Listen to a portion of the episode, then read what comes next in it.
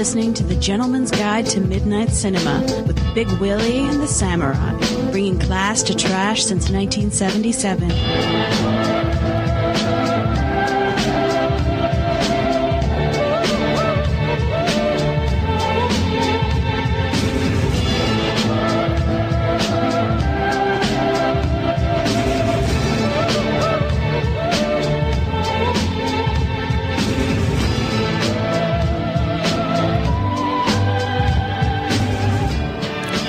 Welcome to the GGTMC, everybody. We are back, Sammy and Willie. No, uh, no substitutes this week. No uh, backups. Everything seems to be okay. My voice is back. Uh, well, everything seems to be okay, at least with us two. Anyway, let's put it that way. Yes. Uh, but yeah, we are back, and this week we got a Vinegar Syndrome show for you guys. Make sure to check out their stuff. Is it vinsyn.com or is it vinegarsyndrome.com? yeah, I think either or, but Vin, V I N S Y N, of course. Yes. com.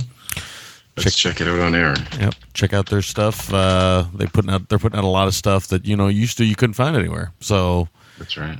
they're hopefully they're fighting the good fight and they keep doing that, putting out a lot of stuff that uh, used to only be probably on VHS, if anywhere. It may be even lesser than that. May have been just beta only or like no release ever.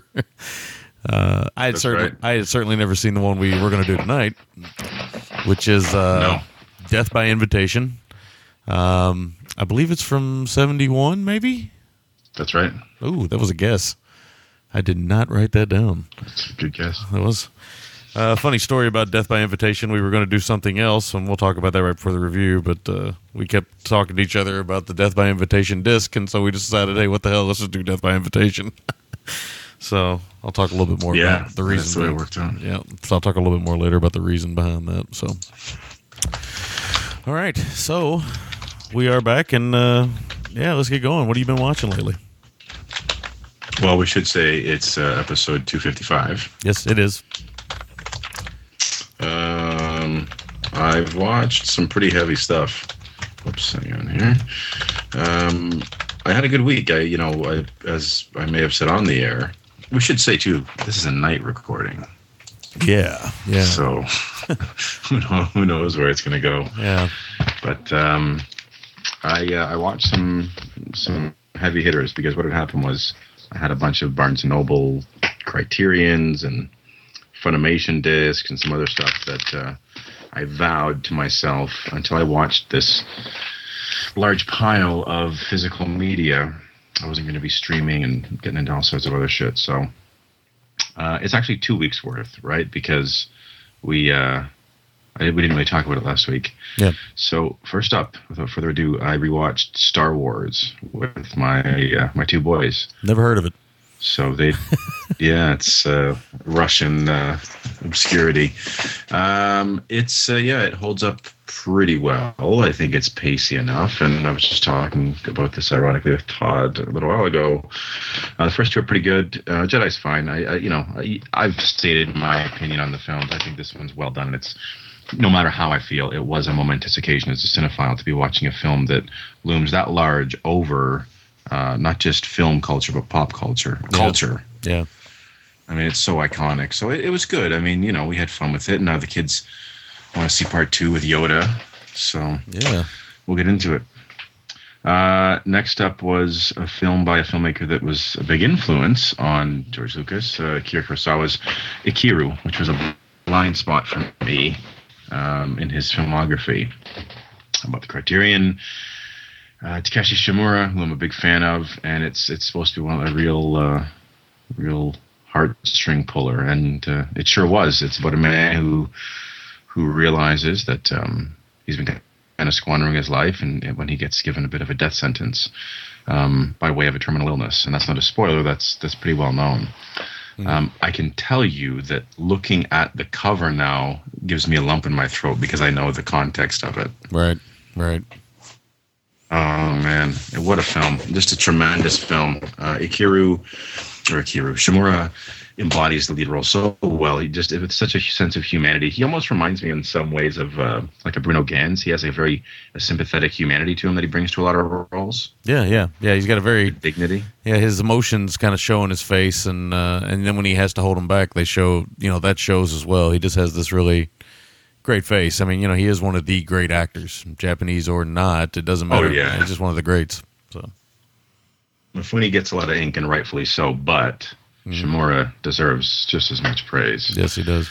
It wasn't as flashy. Um, next up was uh, Notorious, Alfred Hitchcock. I'd never seen it.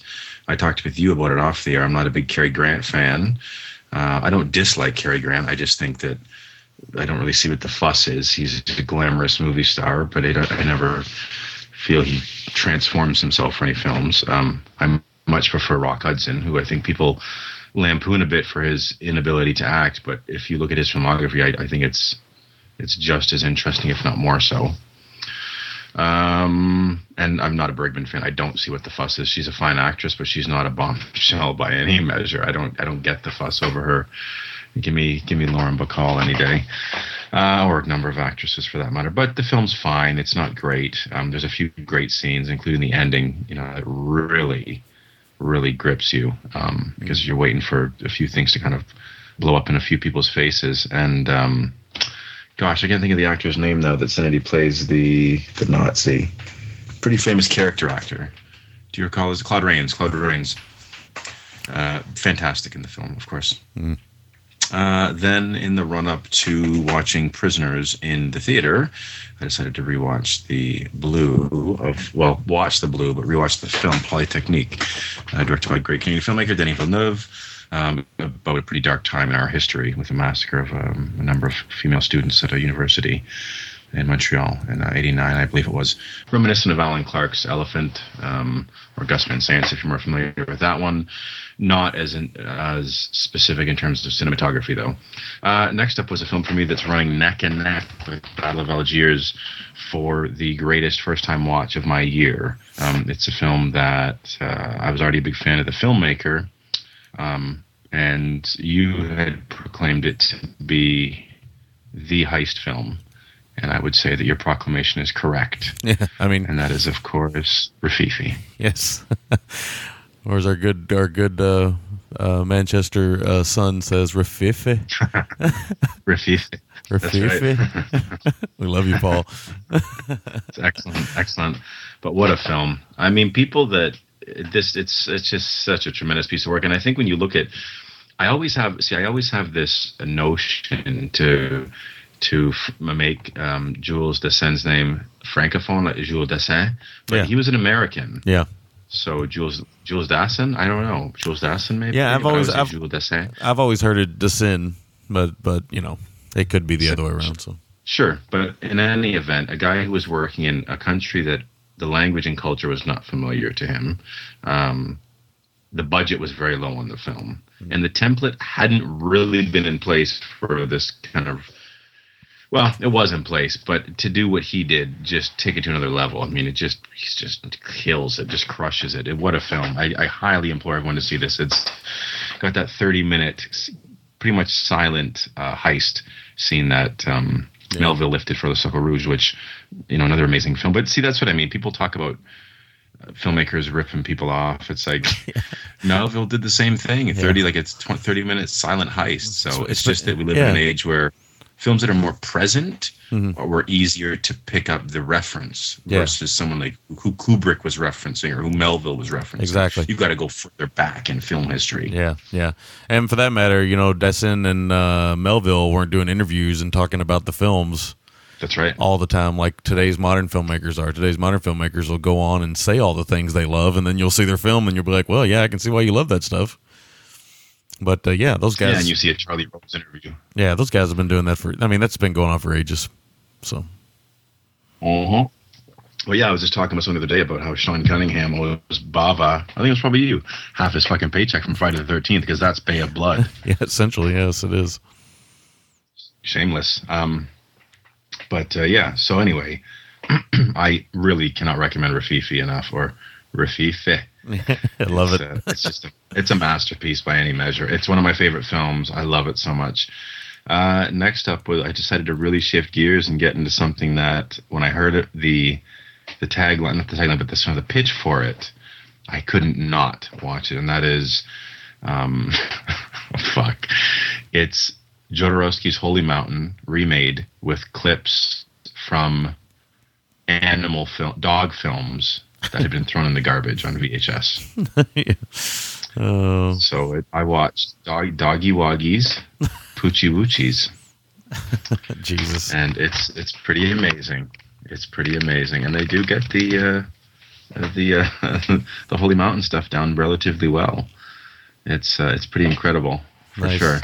I, I it's on YouTube. I think you can at least watch the trailer on there, if not the whole film. Pretty fantastic. Um, then I don't even remember what this film is. Oh, uh, I watched uh, Vijali of sorts, Devil in the Brain, with uh, Stefania Sandrelli, an actress I quite like, and and Keir Delea, or Delay, however you say it. I've always said Delea. From 2001, uh, I hadn't seen him really do much outside of that film, frankly, and to see him work in giallo, I thought would be interesting. So the film kind of spins its wheels a bit, but uh, it's okay. It's, it's not bad. Uh, then I decided to keep going with all the physical media that I would I bought that I was trying to catch up with, and I rewatched uh, Billy Friedkin film uh, on Blue to Live and Die in L.A. Yeah. So it's a good film. The car chase is really the the centerpiece. I still have a problem with William Petersen. I still feel like he's he, like certain guys can pull off that big dick swagger 80s cop and I just don't think he quite pulls it off. I think he it feels a little bit dress up for me. But I've never been a Petersen fan. I mean, same with um, Manhunt. I just I, I don't really like him. I've always found that, especially as he got older, he looked like um, Mike Martz. Same as Rams' former coach, Yeah, nice. Which I think is where the seed of hate came from because I used to hate watching the greatest show on turf. but anyway, the film's pretty good. Uh, it's got some good stuff. The Wang Chung soundtrack score is, is really fantastic. It, it's um, very much of the time, but timeless. So yeah, good stuff. Uh, then I watched, which I talked about last night on uh, the episode we guested on for Double Page Spread with our good friend Wendy, and I talked about uh, Justice League Doom, which is a really amazing uh, animated film that Warner put out, where basically the event, of the Avengers, the Justice League.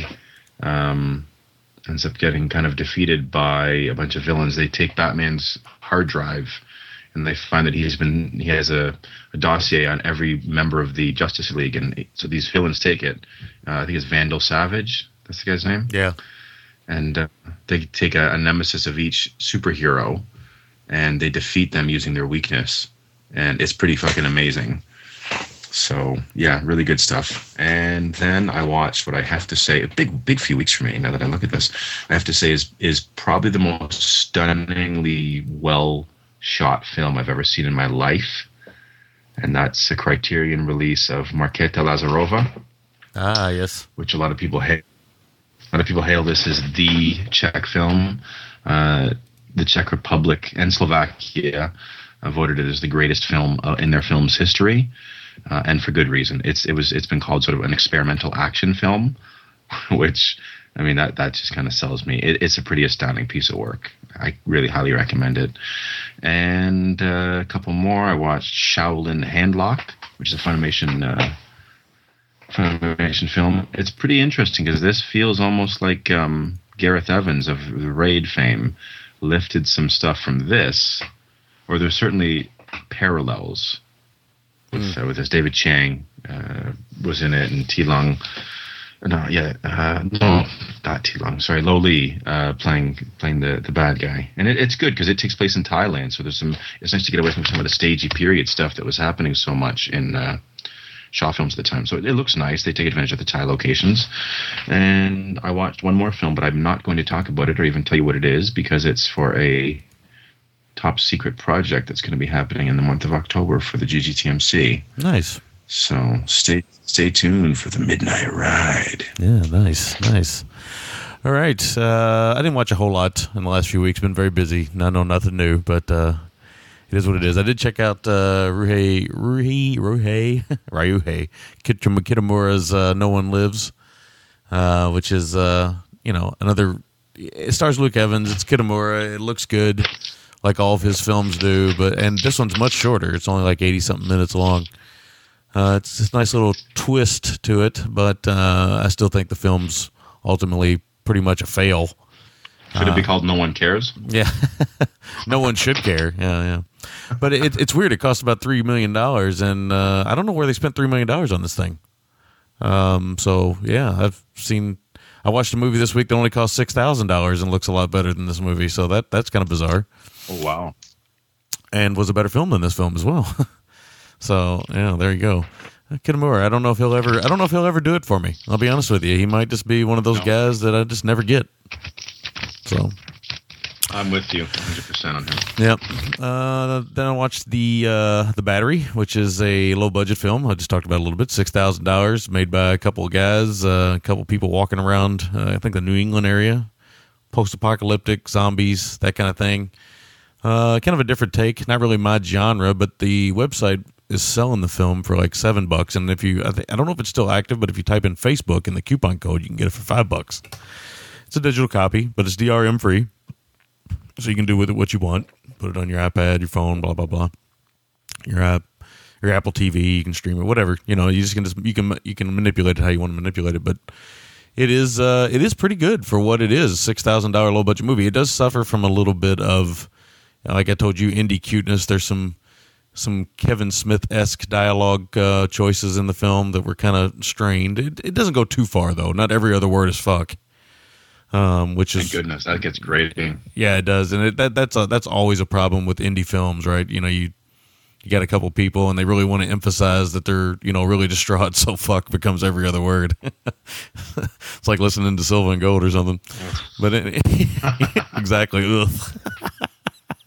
no, but uh, I'm sure they'll get a laugh out of that. but the uh, My ugh. I know that. I know that. But um, but it was perfect timing either way. Um, but it is good and it's worth a watch. It's only 86 minutes long, maybe 80, maybe 90 minutes total. I don't know, uh, something like that.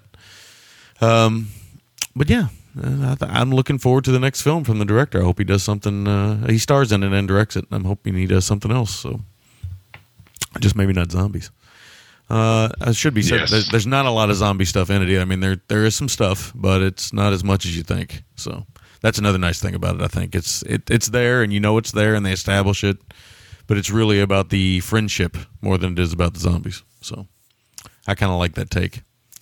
Um, I watched uh, "Don't Stop Believing," a one man's journey, which uh, I don't know why I watched it. It was on Netflix Instant Watch, and uh, it is what it is. You know, I mean, I know I knew the story of this guy from the Philippines who, you know, uh, got taken in as this lead singer because he sounds he sounds a lot like Steve Perry, and a really good singer. And um, I'm not the world's biggest Journey fan. I mean, I respect the the pop sensibilities of Journey, obviously, but uh, I, you know, as a musician, I do respect the, you know, what it is, and and that stuff's not easy to write. I mean, if if we could all write "Don't Stop Believing," we would, right?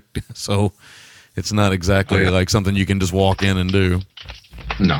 Um, but uh, it is interesting. Uh, I was kind of hoping to dig a little bit more into the guy. I didn't really, you know, they dug a little bit into Journey, which I didn't really care about. But if they were going to go that route, they should have dug a little deeper. They kind of, it seemed like a bit of a, uh, you know, bit of a glamour project for me for some of those guys that are still Kind of left. puff, puff piece, entertainment tonight piece.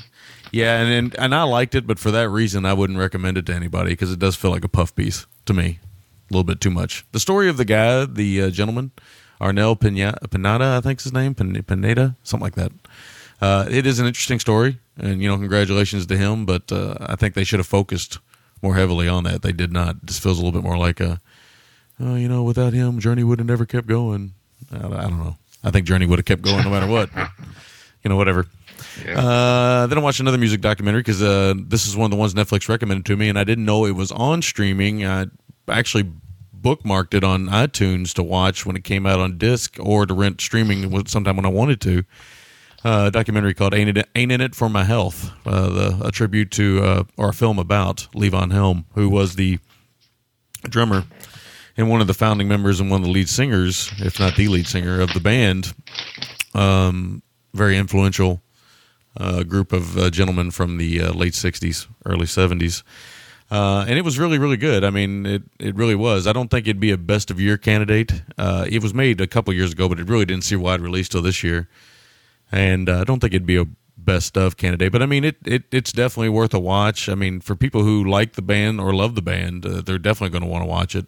For people who aren't really into the band, I think it still holds a lot of interesting human choices that uh, Levon made, in his life, and uh, yeah, if you don't know the stories, I won't I won't spoil them here. So.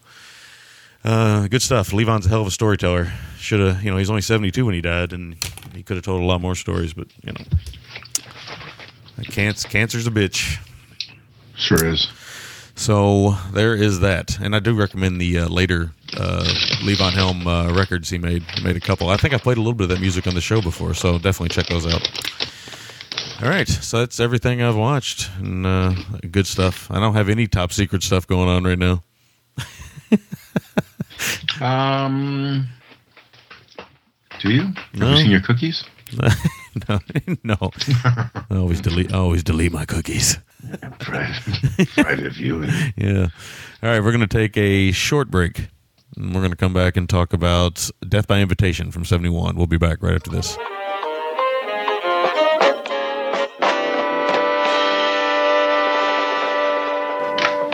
Ahoy, mateys. This is KAB, Antonio Bay. Stevie Wayne here, beaming a signal across the sea. I'll be here playing music all through the witching hour. I'm still waiting to hear from that weatherman, but in the meantime, stay here with me. Be sure to visit our sponsor, Paracinema Magazine. They're the source for all your genre movie needs. Check them out online at paracinema.net.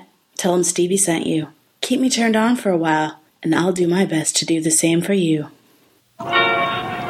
The smooth sound. Fabulous 1340. KAB. All right, everybody, welcome back. So, our film this week, Death by Invitation. Uh, a young woman. I was lear- just wondering why you were cutting me off, but it was because I had my volume turned down. yeah, well, it wouldn't be a GGTMC show if you didn't do that at least once a month. Actually, it's been a long time since you did that. I think. No, I think it was. Oh. I think it was during a roundtable. Maybe the last time you made. I don't know. I can't remember. Wasn't during the one you did last week. A week. long time meaning, a long time meaning two weeks. Oh, if only people knew what you were doing when that volume was down. it involves cheesy fingers. Sure does. All right. Uh, Death by Invitation 71, directed by one Ken Friedman. Uh, a young woman learns that one of her ancestors had been burned at the stake as a witch. She decides to revenge her on the descendants of the people who had her killed. Ooh. You know what? Does that make sense? It does. It's almost a, it's almost like a her. spo- Sh- Shouldn't they say Avenger? Yeah. Well, yeah. You you got a point. Yeah. She maybe she should have said she decides on. revenge. Yeah. She's maybe she should have said she decides on revenge. Uh, Yeah. Either way, the the synopsis is a little bit spoilery, but not really because when you see the film, I read this plot synopsis, I watched the movie, I still had a little bit of trouble understanding what was going on. so, so Yeah. I'm not a I'm not a bad film Well- watcher. Like you know, when I watch a movie, I'm totally into what I'm watching, but this one confused me in spots, and uh, I think it has to do with the filmmaking, not with the actual film itself. But uh, well, yeah, I think well that's one and the same, I guess. But we'll get into that anyway. This is your first time watch. This is my first time watch. What'd you think of 1971's Death by Invitation? Well, I uh, I thought that going in it was going to be a curious film. I liked that Vinegar Syndrome's been doing um, some kind of regional horror films that otherwise weren't really getting a lot of uh, a lot of love. Now, I do want to say before we go any further, Ken Friedman, I believe, only directed two films, but he did. Let me see. I'm going to click on this very quickly here. Oh, he did three things actually. He did Death by Invitation. He did an episode of Saturday Night Live. Yeah. And he did Made in USA, Yeah, which, uh, yeah, wow, what a cast! Lori Singer, Adrian Pasdar, and Judith Baldwin. yeah. Chris Penn's in there too. Oh, is yeah, there he is. Yeah, that, that was a little bit of a that was a little bit of a cable movie. I think people may have seen that one, but he was involved. Uh, he did. Yeah, he wrote some good stuff. He wrote Mr. Billion, the Terence Hill, uh, Jonathan Kaplan American attempt. He wrote White Line Fever, so he's been on the show before, which is crazy. That's what I was going to say. Is that he had? Yeah, he wrote this film four years prior to White Line Fever. He wrote Yeah. Heart Like a Wheel, which you're a big fan of. yeah, yeah. Wrote Johnny Handsome for uh, Walter Hill. So he like man. he did some work. Um, uh, looks like uh, Bad Girls may have put him down. So yeah. yeah, it sure did. But uh, no, he he was a guy that certainly earned more. I'd like to see Sylvan Gold review Bad Gir- Bad Girls and then the black one with Queen Latifah. what was um, was it called Wild Roses or something? Or Oh man, I don't remember what that one was called. Yeah, Oh boy, I would like to see yeah, that they got to do that. They got they got to do that double. Bad Girls, and then I think it's called like Wild Roses or something, or who knows. Um, can I? Uh, oh, you know, maybe I won't digress. Um, okay, so yeah, so he'd written some things Friedman had, and that certainly seemed to be where he got his uh, earned his paychecks. Clearly, um, with this film though, it's a film that seventy one. You know, you're getting a period of time in, in genre film, and even in really in pop culture and, and kind of just culturally, there was a lot of stuff going on with the, the occult, uh, satanic kind of Satan worship, and occults. A lot of new news stories on this stuff, and Ouija boards, and voodoo. And um, when I think about this film, I think it's certainly informed by some of that stuff, but it also is informed by kind of something that lent itself out to a lot of genre films at the time. And that's kind of this post-Vietnam paranoia and this mistrust of your neighbors and of the people around you in your community and what's beneath the facade because a lot of times before this things had been played relatively vanilla in films and then with the late 60s onward you started to see that veneer be pulled back and kind of it rotting beneath the surface and this film kind of kind of touched on some of that It does. Uh, it actually, yeah, it does have a message. Um, it's it's it's ham-handed a little bit, but it is there, and uh, it is for me. It was a little convoluted, but I mean, you could definitely see it, and I did get a little bit of that uh, late '60s, early '70s uh, man next door, you know, paranoia type cinema from this. It's funny you mentioned that Yeah, that's my I first. definitely do. It's my first note. so yeah I'm going to see. uh, I'm going to see if you go. Uh, I'm going to see if you go right down the chute with like, where I go because that was the first note I wrote down. I'm like, was he? Is he reading my notes? Yeah, but it's you know produced by Robert or Leonard Kirtman, who produced a lot of comparable films at the time.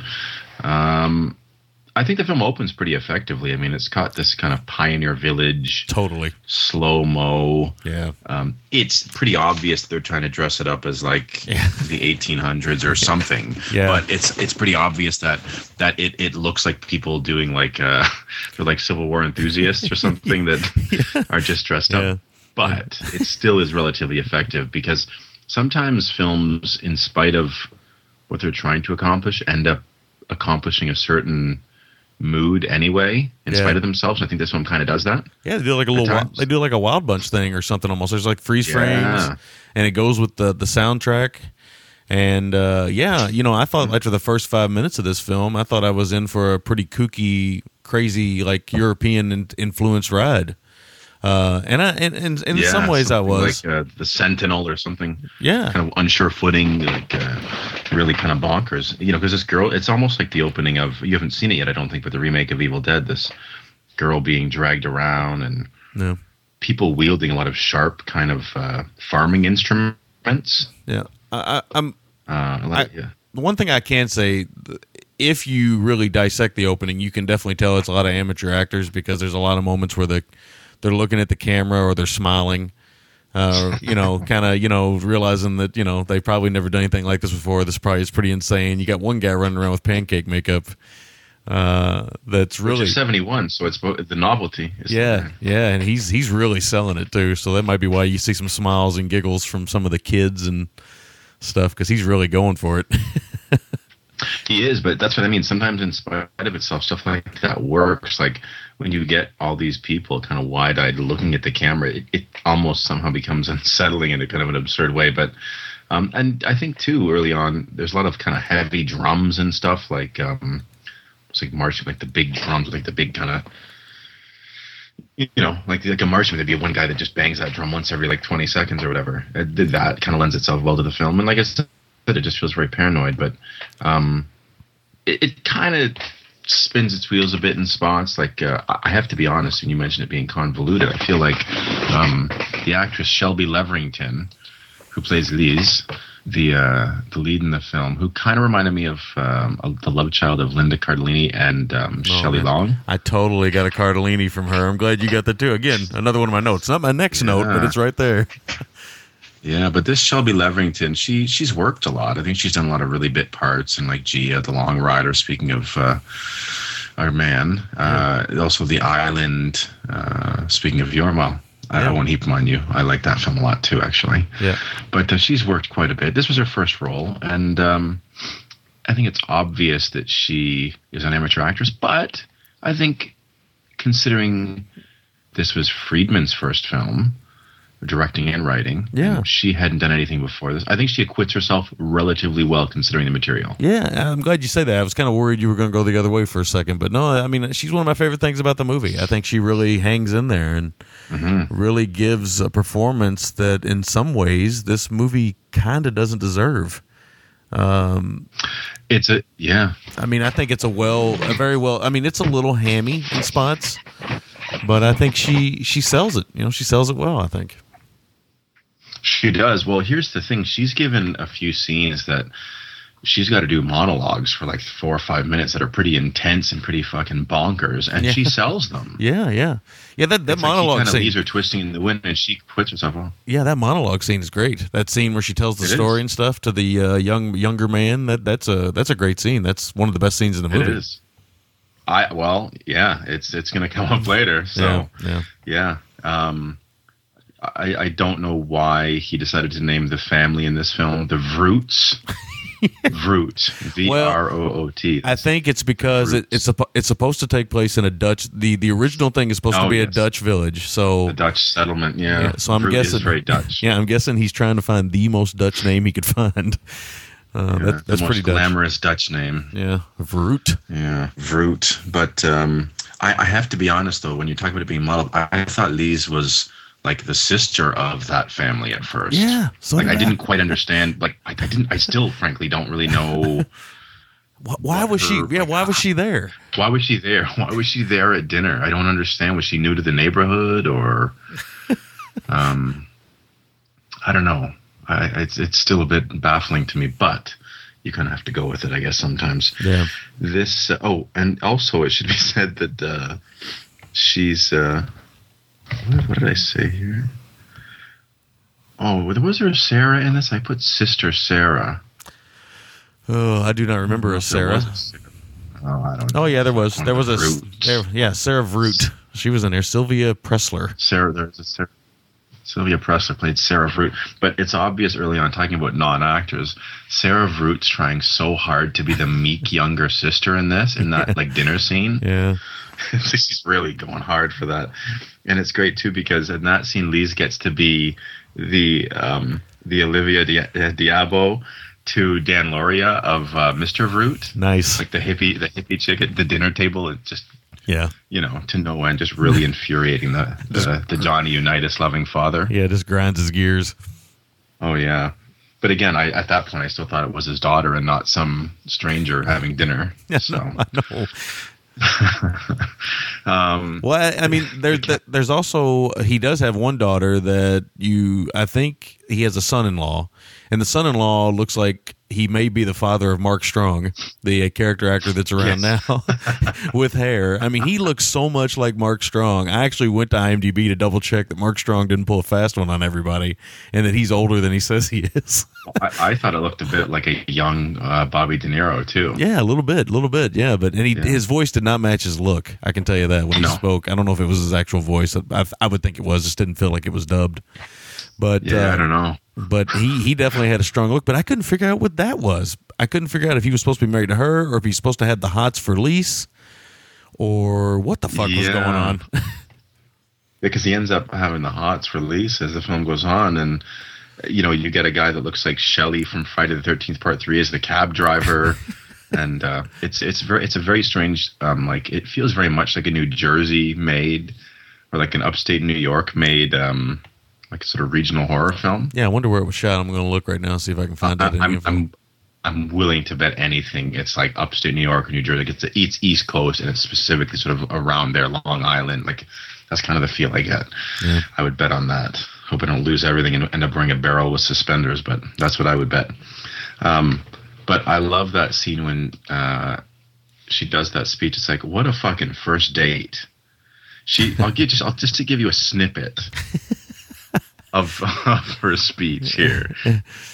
She says, and I'm paraphrasing, and she's the camera really gets in close to her, and she's really focused. She's really intense, and she says, Men were allowed to grease the women hunters up before the hunt, but the men were not allowed off their knees. And they would rub, they would have sex in the animal blood and corpses groveling. And there's just, there's all sorts of bizarre language about, um, it's, it's, a, it's like a very pagan, um, kind of pagan softcore. Like uh, if if there was ever um, you know Penthouse Letters or Penthouse Forum, Oh, if yeah. there was like one for for pagans, this like her story was of like the pagan version of Penthouse Forum. Yeah, it feels like a 14 year old boy who's trying to write like the most satanic imagery he can write or something. Yeah, very perverse, but there's some very sub and dom stuff going on, and Yeah. and then she goes uh, with his rather large body, he could satisfy four or more husbands at a, at, at a time. Yeah, it's just very bizarre, and it's like. Uh, and then she she goes on to display what has to be the most powerful Vulcan death grip in the cinema in the history of cinema. It's pretty. It's pretty awesome. it is, man. but yeah, it's just baffling. She's like eating organs and hunting in the nude and all sorts of stuff. And I have to say, I thought the blood looked pretty good it, for the time. We're used to getting that bright red, Yeah, uh, you know, from like you would see in a lot of Italian or Japanese films. But the blood looked pretty good, a pretty good consistency, and. And uh, the score for the film, which I mentioned earlier, I think throughout the film is also one of the stronger points. Like it feels effectively kind of feverish and insane in spots especially in the beginning. more in the beginning because Yeah. then it starts to really drag ass in the back end, Yeah. the back half. It starts a lot stronger than it finishes. Um, the house in this is a very tactile, very wood panel. Oh God, yeah. There's a lot of paneling going on. I was thinking of Zom. Jeez, it's yeah, it's because it's that thing. Like I know that was the thing back then, and we've got we kind of strip things away to be more minimal now. But how distracting is it? Like there's just houses were so busy. Yeah, and very tactile. But uh, yeah, uh, I thought Friedman clearly showed his knack lied in writing because the film does feel very low budget, but I think it feels quality for it despite being low budget, and it's reasonably well written for someone who's this was his first film. Um, what is this? Six Doors? Oh, like there was a pretty funny comedic bit when uh, that guy, the, the Robert De Niro. Uh, uh, fuck, who did you say he looked like again? Mark Strong. Strong, the the strong De Niro love child. Yeah. He goes to look for someone, and there's a pretty co- funny comedic bit. It's almost something like out of a Marx Brothers comedy where the girl says, "Okay, to get there, you have to go with six doors down on the left," and she starts kind of going on and on about this this kind of ridiculous maze, basically that he has to get to to find a doctor. Was it a doctor he was looking for, or Yeah, some I can't remember what he was something? But uh, anyway, so he's kind of mumbling to himself, trying to repeat the the I think uh, he was look, instructions back. I think he was looking for the office for the dad because he ends up in the Oh yes, yes, that's right. He was. You're right. He was because that. My next note was that the father looked like Paul Bearer with an Irish perm. yeah, yeah, yeah, man. He Oh, he had that uh, crazy eye too. He had that kind Yeah. of uh, off center eye, and it was pretty insane looking. But uh, that scene is the most bizarre scene in this movie. I don't know what they were thinking of. At first, I thought, are they doing this because they don't want the cops to listen? Yeah, uh, because it's they do this thing where they pump this loud music into this scene, and both the Mark Strong character and the father are basically talking kind of loudly, but you can't really. I mean, you can understand them, but it's annoying as all fuck. yeah, It really got on my nerves, and it really kind of, you know, it really kind of hurt the film for me because it was really the most out of all of the amateur bits in this movie. That was the most amateur thing. I don't know if he was going for something there, Friedman, but that was the quite hit the mark. Oh, it really pissed me. I mean, it didn't piss me off. I mean, I won't say that, but it did irritate me to, to no end. I was like, what the fuck is going on? yeah. And it goes on for a long time, too. It's like a five or six minute scene. But that's. I think that's the thing. That's the mark of um of a filmmaker of that time. There's a lot of padding of stuff. Yeah. Instead of taking ten more minutes off the runtime, make it seem peppier. They feel the need to lengthen it a little bit. And, You know, Or make it for, make it drive in length, right? You know, probably going to play the drive ins, need, need at least 80 minutes, something like that. Yeah. Yeah, exactly. That's true. Um, there's a pretty bonkers decapitation scene on a staircase, Yes. yeah. which yeah, I kind of like. there's some good moments in the movie. I mean, Yeah, there mean, is. There is. I think it, it definitely stretches its dollar. You know, um, there's some horseback love. Yes. Indeed. I don't know why. Right. I don't know why I said it like that. It makes me sound very perverted. Yeah, it sure does. yes. Yes, finally. Finally, we get we hit one of Sammy's sweet spots. Perforated uh, bladders for everyone. Ooh. Ooh. Um, the date that uh, the De Niro strong love child goes on with um, Lee's, there's more exposition between he and her about what they want to do to each other than I've ever seen. He's like, and I'd like to kiss you now, and if I do that, then maybe we can go here, and I can do this for us. And and she's like, yeah, but you have to do this this way, and it's just like, fuck. It's not even like that make cute hipster stuff. It's just, I don't know, man. it's just bizarre. Um, there's I can't remember where now, but I know it was Boss Battle Nintendo music. I I don't know what that was in relation or what in reference to. I don't know either. That that could be some of the music though we were talking about where it does miss because there are some good moments, but there's some bad ones too. Yeah, yeah, for sure. Every date felt. What does it say? Every date felt. Oh, every date felt like Joe and the nurse's verbal jousts in Samurai Cop. That's what it felt like. Just explain, overly explaining everything. Um, I did not understand the last like 15 minutes of this film at all. No, Yeah, I just that was my note. I didn't quite understand the end. I mean it, So, it's I've I've watched it two weeks ago now, and Same here, yeah. I can still remember it, but I I still can't tell you what the hell it was supposed to mean. Yeah, I don't know, but again, I think you know sometimes it's okay to like with a film like this that has sort of a, you know, an independent kind of charm. I'm okay with that. I'm willing to overlook it because it, you know, it does some other things well, but it, but it certainly wasn't coherent. Yeah, well, respect. it's only 81 minutes long, but unfortunately, some parts of it make it feel longer than what it is. But I think for 81 minutes, um, it's it's it's a it's a good one time watch at the Yes. very least, uh, and an interesting curiosity, and it, you know, an interesting film to have in your collection, really, because uh, I mean, it's it's it's unlike a lot of things we do. We don't do a lot of witchcraft type material uh, on this show. Uh, not that I'm aware of, we don't. Um, but you know, it, it, that was interesting to do, and uh, yeah, there's some scenes in there that you know I would argue are some of the best scenes I've seen in a very low budget drive-in movie from the '70s.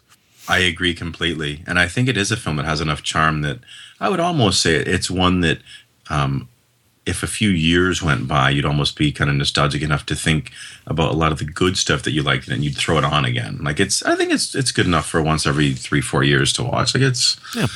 you know, it's it's a, it's a it's a solid watch. You're not going to come away like annoyed or furious or pissed off. Yeah, well, yeah, I think people, I think people who are really into this genre of horror film would probably like it a little bit more than me and you would. Sure. Um, but that being said, I mean, I think there is still something there for others to check out, and the transfer looks reasonably good too. I mean, it is kind of scratchy and uh, it's got some some chunks and some a little bit of mess in it and stuff, but it's you know it's not remastered, but it does look good, all things considered. Yeah, and again, VinSyn does a good job of digging up something from the depths and, and makes it look uh, good, all things considered, with what they probably had to work with. Yeah, the dark scenes really transfer well on a DVD format. I have to admit that the uh, cinematography really works and really holds up. I mean, because a lot of times with these older films, if they aren't really remastered, Oh, the dark scenes are terrible. yeah, the dark scenes can be really, really bad, and uh, that can be rough. Wow, the cinematographer on this ended up working on Terminator. He was, a, No way. yeah, he worked. Uh, he was actually assistant cameraman on Taxi Driver too. Wow. How about that? He worked with Scorsese a few times actually. That's crazy. Though mostly as a camera operator, though not a cinematographer. Still working today, it looks like. That's crazy. That is crazy. Wow. He worked on one of Zom's favorites, The Corruptor, with uh, Marky Mark and uh, Chow Yun Fat there, man. Nice. That's what they should review with uh, the Bad Girls. Is that one? Uh, anytime you do Mark Wahlberg on that show, I, I have a good time. He'll be on our show again, though, that Hirschfeld guy. Well, not him in particular. Ooh, he directed. Oh, he didn't direct anything of interest. Oh, that's a shame. Okay, is that all your notes? Yes. Because I don't really have a whole lot more to add, uh, except that you know, if you have a death in the family and somebody shows up in a purple crushed velvet robe, chances are you might want to look into that. Yeah. Yeah. I mean, she stood out. yeah. Did she ever, man? I mean, even Prince was like, "Oh," you know. I mean, it was it was pretty crazy, you know. I I mean, yeah, I think it was like yeah, like plunging necklines with like wizard sleeves on it too. So yeah, I mean, she went all out, man. But she really had a total Cardinelli vibe going, man. You were right about that. she did. She's like the the middle class man's Linda Cardinelli. Yeah. Cardellini. She, which was pretty and talented. I wish she worked more. Yeah, she is uh, the best thing about the film for me. Uh, I did like the opening quite a bit too. So, the really the two best scenes in the film are the opening and the uh, dialogue scene. Uh, The last fifteen minutes is a little wacky and uh, out there, and I think it, it it becomes a very desperate film in the last fifteen minutes. It's like we got to wrap this up and we got to do it somehow, some way. They're trying to hold it together like enough to get that 80 minute Yeah, runtime. yeah, they're really desperate at the end of it. I think so. It's it's very interesting. I think my major thing to say about this one is I'm really, and I'm going to say this a lot about the vinegar syndrome stuff. I think as we cover it, I'm just kind of happy that this stuff is coming out because you know this stuff is the kind of stuff that you would have to you know look for. Yeah, in this day and age, we all know about everything. You know, with with certain websites we can go to to find a lot of off the beaten path stuff. So it's a real testament to them and their their um, their knack for digging deep and finding some kind of diamonds in the rough. Um, Yeah, there's even a commentary track on this by some collective of uh, internet uh, journalists or something. There's even a commentary on this film, so they even Yeah. went the extra step. Yeah, no, absolutely. Kudos to them, man. Yeah, I mean that's what uh, film love is all about, and uh, I don't know if those guys. I haven't listened to the commentary. I don't know if those guys are like real well versed in the cinema of Ken Friedman, or if they were selected for a reason. Maybe they're into witchcraft cinema or just horror cinema in general. I don't know, but uh, you know that's that's cool. That's cool that they're reaching out to film buffs to do a film commentary. Mm-hmm. Uh, and uh, I hope we see more of that actually uh, going forward. I know we've talked about it with a few people uh, behind Yeah, the we have. scenes, so uh, you know it still might you know still might happen one day. So we'll see. Mm-hmm. Uh, but that that's all I got. That's that's it, man. We'll see. Nice. Make or breaks and stuff. Make or break was the monologue scene. As much as I love the opening, I think the the monologue scene could have really went off the rails and been dreadful, and it wasn't. It was a pretty good scene. It was pretty bizarre. It, it worked well enough, certainly. Um, and my MVT is going to be uh, Shelby Leverington again for a first time actress, having to bear the weight of the film. I think she does quite a good job of doing that. And my score is a six point two five. Nice. Um, I, I, I quite liked it. Like I said, it's it's certainly not a world beater. Um, uh, you know, not going to make the top of any list, but very enjoyable. And I am happy to have in my collection. I think for the right price, uh, you know, it's it's worth worth the money. Yeah, we should say it's part of these uh, double feature discs that Vinegar Syndrome put out. And one of the reasons why we ended up doing this, I kind of mentioned that I was going to say this, and I said a little bit in the intro, but we were going to do another film called uh, Savage Water. Is that what it's called? Yeah, it's a Wisconsin based and filmed and lends the uh, sort of proto gialli, Yeah. which kind of piqued our interest. Yeah, yeah. But unfortunately, I think Vinegar Syndrome didn't have really have the rights to release that, so they had to pull it off the shelves. So if you have that, consider yourself lucky because it does that it doesn't exist anymore. It's out of print. But so he, Will kept saying it's on the Death by Invitation disc, and I kept thinking, well, I got the Death by, by Invitation disc, but I have a movie called Dungeon of Horror on there. Yeah. And uh, so it got really confusing. But during all this conversation we were having, this Facebook conversation we were having, we kept saying death by invitation. So eventually we were just like, you know what? Let's just do death by invitation. Because we right. said it so much. I think I was calling it invitation to death for a while. yeah. but uh, whatever. So I was just like, you know, why not break it in with one of these? And these double feature discs are pretty cool. You know, I, a lot of you guys that collect discs know about these double and triple feature discs, but these are kind of cool. They're kind of like drive in uh, kind of got that vibe. They're pretty bare bones for the most part. Just, I mean, as far as a case and a cover and a disc. But so far, the transfers I've seen have been pretty good. I mean, it's not been not been nothing been too shoddy, and I don't I don't think they're remastered. They they really just they're finding like the best prints of these things. So more power to them. Uh, my make or break is also the monologue. I agree with you. I could have also went with the opening. I really did like the opening. I was like, "Ooh, yeah, I'm, I'm, I'm in for some fun stuff here." You know, we don't do this kind of film very often. A little Salem witch hunt type stuff going on. I don't know what's going on, but I'm into it. Uh, then the dinner scene throws me off, and then I get to the monologue scene, and I'm okay again. There's also a bizarre scene of walking in the woods and they stop at a tree and then they just get up and go. I was like, that's the weakest search for a person I've ever seen before in my life. Yes. I mean, if it's your loved one, your daughter or your son, you would think you'd look a little harder than that. You would think. Jesus. Um, my MVT is also Shelby Leverington. Uh, Levering, Leverington? Yep. Not an easy name to say. Might, maybe she should have changed her name and maybe that would have gotten her more work. She worked quite a bit, but mostly this was like her main lead role, I think. And I think almost everything she did after that was pretty much uh, just kind of character work and background work. Ooh, she was in Cloak and Dagger. How about that? She played. Very uh, who did she play in Cloak and Dagger? I know you guys covered I- it. yeah, I don't remember. It's been a few years now. Marilyn Gardner. Yeah, I don't Was think that the couple that meets him at the Alamo? I can't remember. I don't know. anyway, uh, my score is just a little bit lower than yours. It's a six out of ten. I did have a, a lot of issues with that last fifteen minutes. As kind of fun as that last fifteen minutes is as a chunk, it really hurts the film in a lot of ways because I came away from it, and like I say, I'm not a you know I'm not a buffoon. I've seen a few movies in my day, and I'll admit when a movie goes over my head. And I didn't get it the first time. Uh, I'll be the first one to admit that. But this one, I think I know what happened. I just don't understand why I did and I don't Yes. understand what the hell they were trying to go for. But you know, it is an exploitation film. Maybe I should have just chalked it up to that. So, who knows? Yeah, no, I'm with you though. Like I said, it does go off the rails. Yeah, just just slightly, you know, like screech and halt. It's like, what is going on?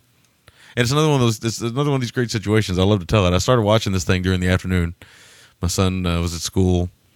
Um, my wife uh, got up to uh, grab something to drink. Uh, you know, like a she she was working that night, and she was kind of thirsty. You know, you get up to get a drink of water or whatever. And she comes in. Of course, she comes in during the opening when all this bizarre behavior is happening. And I'm trying to say, I'm Nice. sitting there. I just look at her like, yeah, you know, this is this is what I do for a hobby, That's right. and uh, I've been doing it now for years. Don't see why it would She- change now. At least she didn't come in during Lisa's bizarre monologue. well, she probably just would have walked past that. Well, I don't know. It depends on if she would have got to the oiled naked women bit or not. Yeah, that's right. Still nothing better than the spray painted ass and the rape scene in Death Wish, though. That's still my. Yeah. I mean, there's been worse. She's walked in on. Trust me, much worse. But uh, nothing, nothing lends itself to trying to explain something to somebody like somebody spray painting somebody's ass. Unless, of course, you're you know at Zom's house on a weekend. So, That's precisely. all right, we're gonna do some. Uh, we're gonna do some uh, um voicemail. But before we do that, I wanted to read one email in particular that we got because it is a pretty big deal, and and uh, you know we don't toot our own horn very often. Um, so it's fun when we get uh, emails from filmmakers, and uh, I know Zach got got a got a uh, email as well, but I want to read that real quick to our listeners. I'm going to pull it up right now. Hang on one second here. Uh, this is from the director of Sons of Steel. Um, I believe his name was uh, Gary Keady. yes. And uh, like I said, you can find out more about Sons of Steel at uh, sonsofsteel.com.au.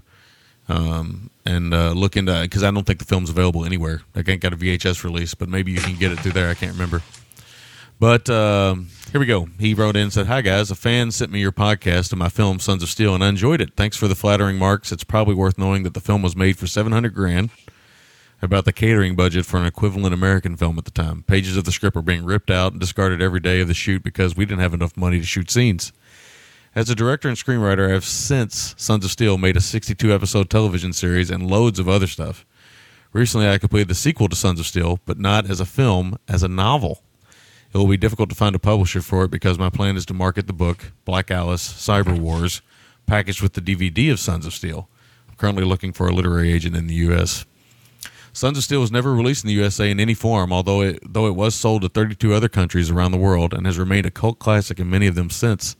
Just last year, Sons of Steel was indict, inducted, indicted, inducted into the Australian National Archives as a cult classic national treasure. Sadly, the film never made any money. In fact, it made me it sent me bankrupt. It was it was ignored by American distributors, not for want of trying.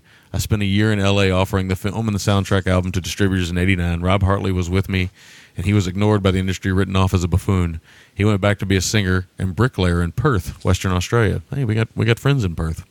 Yes. The plot I think you missed. Alice was turned into a hologram by a fascist government and released from it in the future, where he meets the scientist Secta, who had originally digitized him. He learns from Secta, who had taken a longe- longevity serum, that the world had been all but destroyed by a nuclear accident that he had caused by organizing a peace rally on a ferry against a visiting U.S. nuclear submarine. The two had collided on Sydney Harbor, setting off a nuclear catastrophe that blew away mankind. Secta finds a way for Alice to return to his time to stop the accident. Yeah, I can see where we would have missed that. That's that's pretty Ooh, that's I'm trying to I'm saying it again in my head as you're saying it to see if I can understand it. Yeah. Uh, in the sequel, Alice again de- dematerializes and slips into another dimension, another time, a time of the cyber wars, where he again finds himself trying to save mankind from disaster.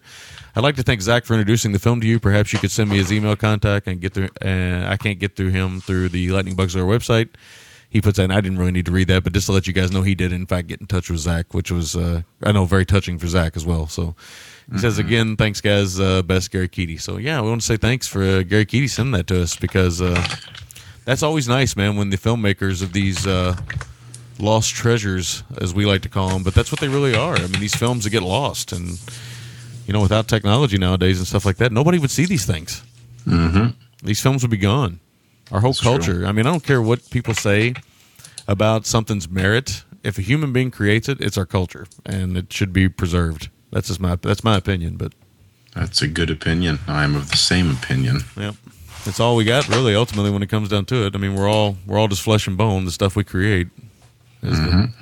is the stuff. I'm trying to see what you posted. Still gross for. Oh, yeah, that is still gross. Ooh, yeah, So wet. I know. gross. All right, it's like I can imagine that you making that noise when you saw the pepperoni color. Oh, yeah. All right, here we go. A couple voice. We'll play some voicemail. I don't know how long we'll go. We'll play a few here. Here we go.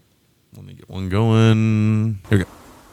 Hey guys, it's uh, it's Bernie Sticky here. Just thought I'd drop you a line.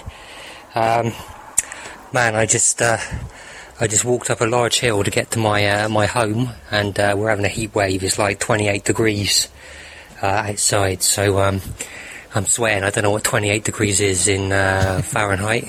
86. like 200 or something. I don't know. It's really fucking hot anyway, and um, 86. Come on, Bernie. I'm gonna take my clothes off and stand in front of the uh, the Yeah. fan with my pants on. All right. So uh, you know, pictures to follow on Facebook, maybe. Yeah. Uh, anyway, um, I just wanted to call up because I just finished listening to your uh, Ninja Three, the Domination show, and um, I just wanted to say it was fucking awesome. Um, you guys cracked me up, absolutely fantastic.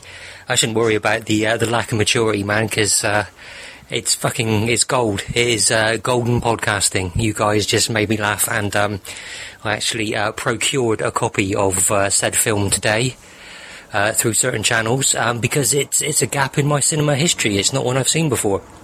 So thanks for turning me on to that, and I'm gonna hopefully watch it this weekend. Uh, might try and get the wife to watch it. She might like that kind of thing. She likes uh, a bit dicky now and again, Oh, yeah. apparently. Ooh. Um, and uh, yeah, so you know, good stuff. Really enjoyed last week's show with uh, with Davy Mack as well. Uh, Over the Edge, great film. I like it. I like it more than you guys liked it. Um, fantastic. Great to hear uh, Davy Mack uh, with you guys as well. He's one of my uh, favourite uh, people on Facebook, uh, and I just had this image of him, this kind of you know eight foot tall Gort sat there in uh, leopard skin briefs, uh, you know sipping on his iced tea and being uh, all excited and Texan with you guys last Yeah. week. Fantastic. Um, so yeah, you know, uh, keep up the good work. Love the show. Love you guys. Just under two minutes. How about that? All right. Take care, guys. Bernie Sticky out. Thank you, Bernie. Man, I His- love Bernie. Yeah, his uh his uh that's uh totally accurate. That's exactly what Dave does when he records with us. So Dave won't deny it. So don't true. worry. I can I can comfortably say that, you know, he's probably doing that. Oh, yeah. yeah, good old Dave. Yeah, thanks, Bernie. Thanks so much. Uh, yeah, we we it is a weird thing. We're I guess because we're older gentlemen, although I don't think that makes any difference, judging by some of our friends and some of the stuff we all say on podcast. But I think sometimes because uh, I can tell you that in my normal life I have to be so mature that it sometimes feels kind of bizarre being so immature. But uh, it is a great stress reliever. Let me tell you. It is. Oh, It definitely is. getting on here and laughing with Will every week is is uh, oh man, that's I would say that that's adding years to my life. Is the fun that I've had doing this I would agree. Uh, we're very lucky to have this bromance. bromance. That's right, man. Yeah, that's what it is. I mean, it right. is, but it is. It's a bromance with all of our listeners, and a romance with our female listeners. I mean, it is. I mean, when we're we were together at the gazebo, all of us. I mean, the laughter is insane. I mean, they have to they have to call police guys to tell us to quit laughing so loud. That's true. That's how crazy it is. All right, here's a Bernie's cohort here. I think we'll see.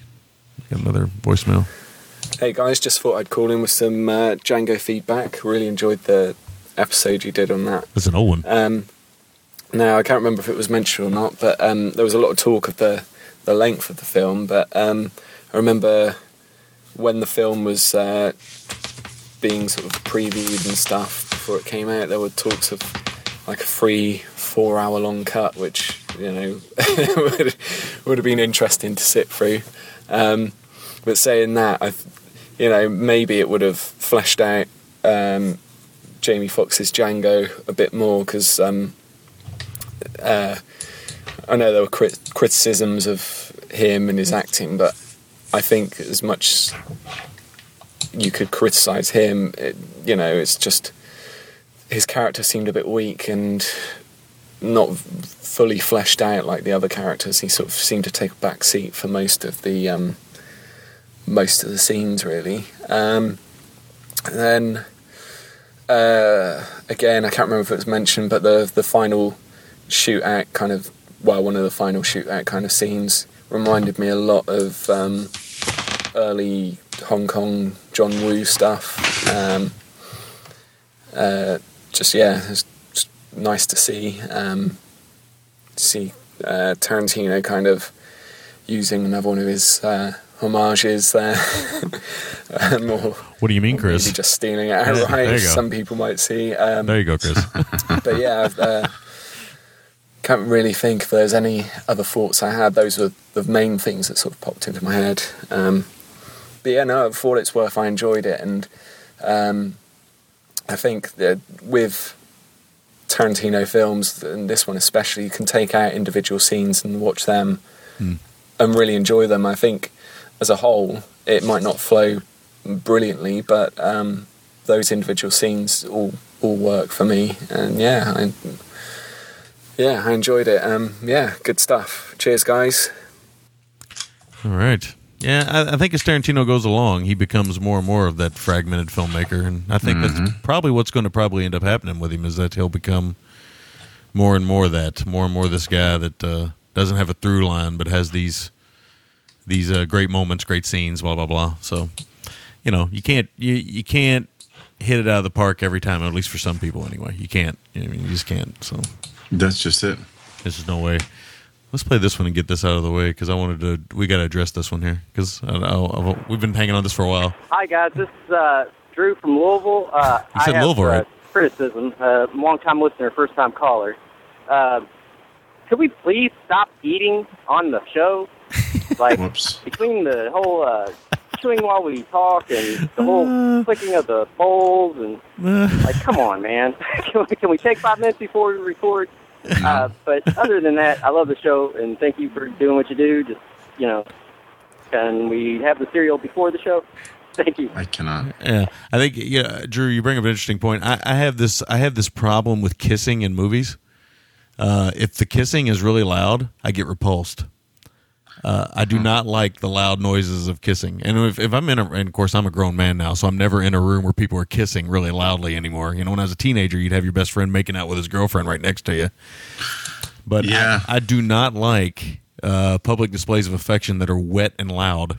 Yeah, it's excessive. Yeah, it's disgusting. So, It so is. that's my thing. So I can see where I mean, obviously the microphones emphasize that a lot more. So They do, and the fact that we're up at quarter to five on a Sunday morning. Yeah. Um, respectfully, I don't want to get up five minutes earlier to finish my cereal. I don't blame you.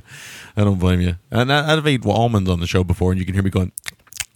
Oh, you can hear me doing that because I'm eating almonds. So I quit doing that because I was eating them for a while there. But Yeah, but thanks for the the positive feedback. We're glad you're digging the show, man. yeah, It's, uh, you're a local dude, man. I don't even Yeah. I don't even know who you are or where you're from. Uh, it's good to know that somebody else in this town listens. So Yeah, for sure. yeah, so great.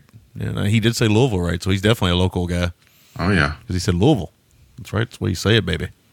that's right, All man. right, let me see what else we got here. Let's see. Get this one in. Here we go. Hey guys, it's Scott calling. Uh, just wanted to call about your Di Leo Volume 2 show.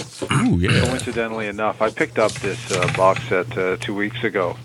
Uh, The local shop here will probably know them. They're called BMV. They sell a lot of used um, DVDs. And so I, I was actually flipping through their stuff.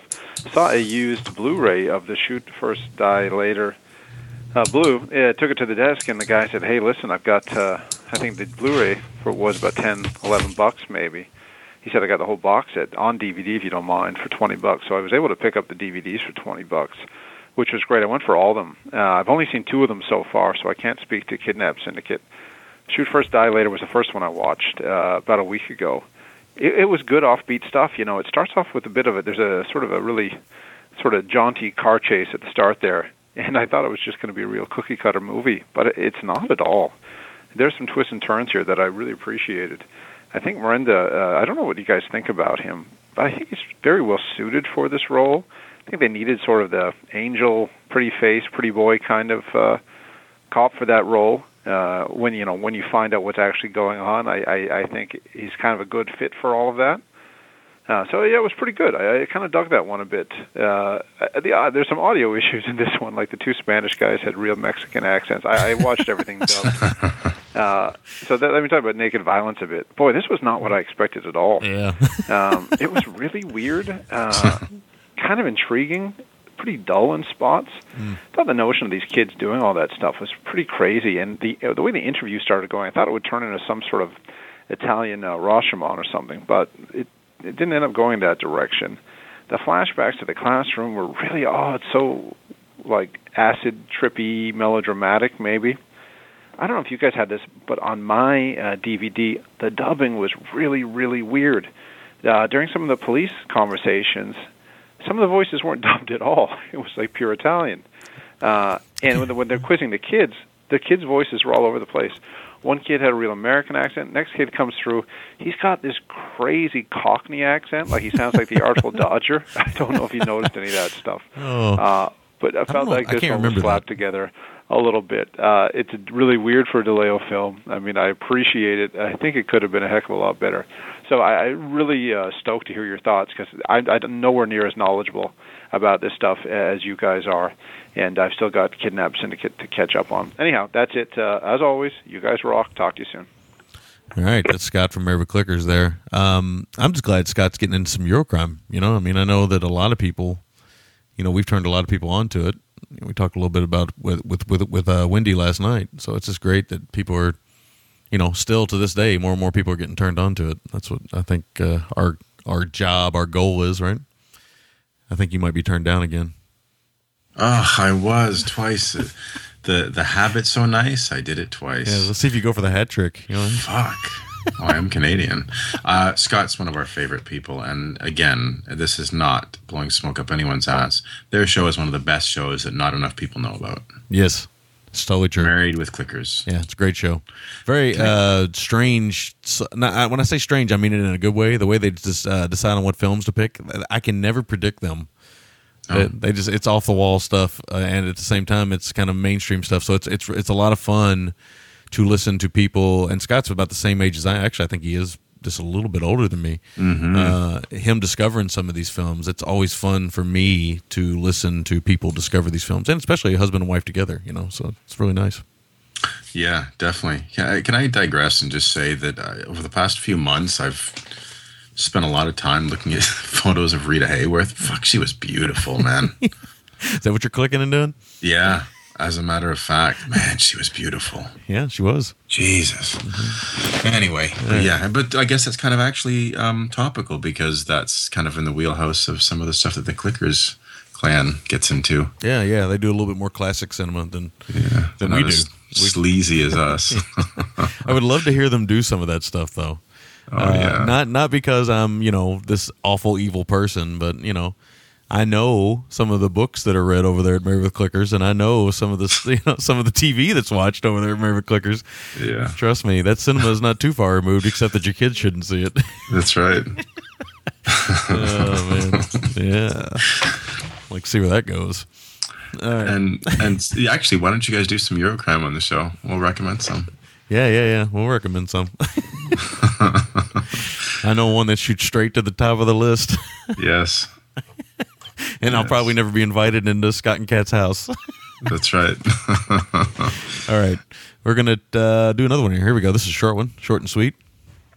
Hey, do you know where I can get a Harry Nary Baldy Kinski?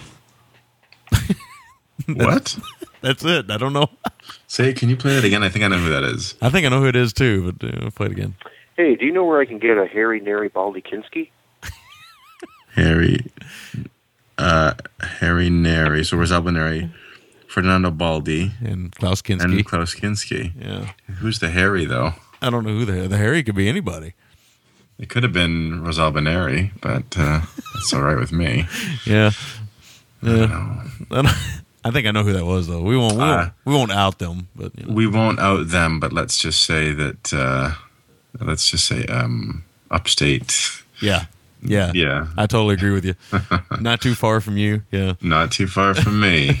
Yeah. Roots for the same college basketball team I do. yeah, yeah. Let's see. Let's get these. Uh, let's see here. I want to make sure we get. I don't, I, we're not gonna be able to do them all, but I want to try to get as many of them in as possible here. Let's get, And Rita Hayworth. Wow.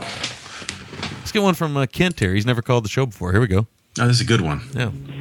Hey guys, this is Kent from the uh, Facebook forum. Just wanted to call in and uh, you know give a sort of a thank you for uh, everyone on the Facebook that uh, supported me and uh, sort of backed me up in my uh, need to find a job and gave me the confidence to actually get through the interview. Uh, you guys really have no idea how much of a confidence boost you all are. and I just want to thank you for that. Anyways, now I'm walking home from the first day. Gonna go see if there's a copy of mud in my apartment's PO box. Later. There we go. Uh, The GGTMC Facebook group, bringing people together, helping people out. That's what it's all about, brah. It's amazing. It really does warm the heart to hear that, man. Kent's a good dude. It's it's nice to see, you know, whenever someone has a problem, they feel like they can come and kind of get it off their chest in the group. I mean, because it's nice to be surrounded by great people. I mean, you can never have too many good people surrounding you, and uh, yeah, This is true. This is true. Congratulations on the job, buddy. yeah, man. Keep it going. Here we go. Got another one. Hey, fellas, uh, this is Cody. Oh, kind of Uh, low. Sorry for hounding y'all with uh, the voicemails so much as of late, but I really wanted to call this one in real quick. Was talking to my to a friend of mine a couple of days ago. Uh, told me about some crazy. Uh, he can remember the name of the title. Uh, he told me that there was this crazy Bigfoot movie he'd seen with his friend on Cinemax um, a couple months before. Um, just, but he, he could not couldn't remember the title, but was raving about it. Uh, asked him if it was Sweet Prudence. Turned out it was. So, uh, nice. I was gonna say it's funny. You said uh, lots of love for uh, Sweet Prudence coming from down here. Yeah. So uh, keep up the good work, and uh, thank y'all. Talk to you later. Bye. Nice, nice. Yeah, we love Sweet Prudence, man. That's a it's a great uh, silly B movie, man. It's just awesome. Yeah, it sure is. It's a fun one. Good stuff. Hopefully, uh, whatever Bill does next, uh, you know, we'll be we'll get a chance to see it again and uh, interview him again because he was a lot of fun to talk to as well. Yeah, he definitely was. Real great guy. And, and uh, it's always a treat to hear from our good pal Cody. Exactly. Cody always sounds like he's walking and talking. He could be. Yeah. He's a man. He's a man about town. Yeah. So Let's get this one done here. Here we go. Hey, gents, it's the Cinematicus Justin calling in. I wanted to just give a quick shout out, and this is a surprising shout out. Um, Redbox is doing their little like Redbox instant thing. Uh, Sammy, uh, you know, mentioned you know we're going to start seeing this a lot more now. Different companies trying to instant. And um, I'll admit I'm not really a big fan of it, but they have a month free trial. You, you get to see their little instant catalog. This has been a while back. I don't know if they still got So I'm that. like, all right, I'll take the free trial. And I gotta say, looking through their catalog on Instant, at first it looks kind of bleh, especially with the recent stuff. I mean, you're not gonna get big titles or anything outside the occasion like Avengers, but a lot of it's already on Netflix Instant, so it doesn't make sense. But once I started getting to the 90s and the 80s, they got quite a few GGTMC titles that are streaming that aren't streaming on Netflix Instant. Because I was checking, uh, right Nope, you got cut off. Let's see if I got another one from him here. Let me see. Yeah, I don't know when that was. I mean, I, I can't remember when they launched Redbox Instant. It's been a while ago. Yeah, God, I don't know. Let's see if this one is a continuation. Hey, Gent, Cinemasticus Justin here. Uh, got cut off a little bit ago, so I don't know if you got much of my call, but just mentioning uh, Redbox Instant. They have quite a few GGTMC titles in here. Uh, right now, I'm going to be watching No Contest, which has, which has Shannon Tweed, Andrew Dice Clay, Oh yeah. Robert Davi, and Roddy fucking Oh, Piper. Brain got quite Smasher? a few Roddy Piper movies on here. No, that's the one that's like a home home invasion Um, movie. I, don't- think. You know, hopefully the streaming works well. It looks like it's streaming via some Verizons. I don't know how well that's going to work. It just started this. It's working fine so far.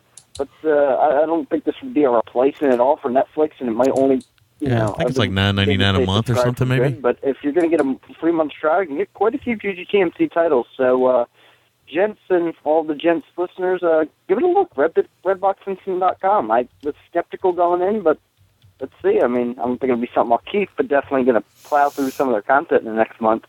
All right, keep up the good work, guys. Uh, Eight dollars a month uh, with four DVD rentals at the box. Of course, you guys don't have the red box up there in Canada, right? We do now. Oh, actually, Oh, I was. I was waiting for my wife. Was at a grocery store, and I was just looking around. and I saw a red box, man. It's a good. It's. I mean, it's a good deal if you want to see like a mainstream Hollywood movie for super cheap. I, I still use it occasionally. Like occasionally, I'll. I I, th- I saw Avengers that way. I went up to the Red Box and they had Avengers in there on Blu-ray, and I rented it for a dollar fifty. It's amazing. Good deal, you know.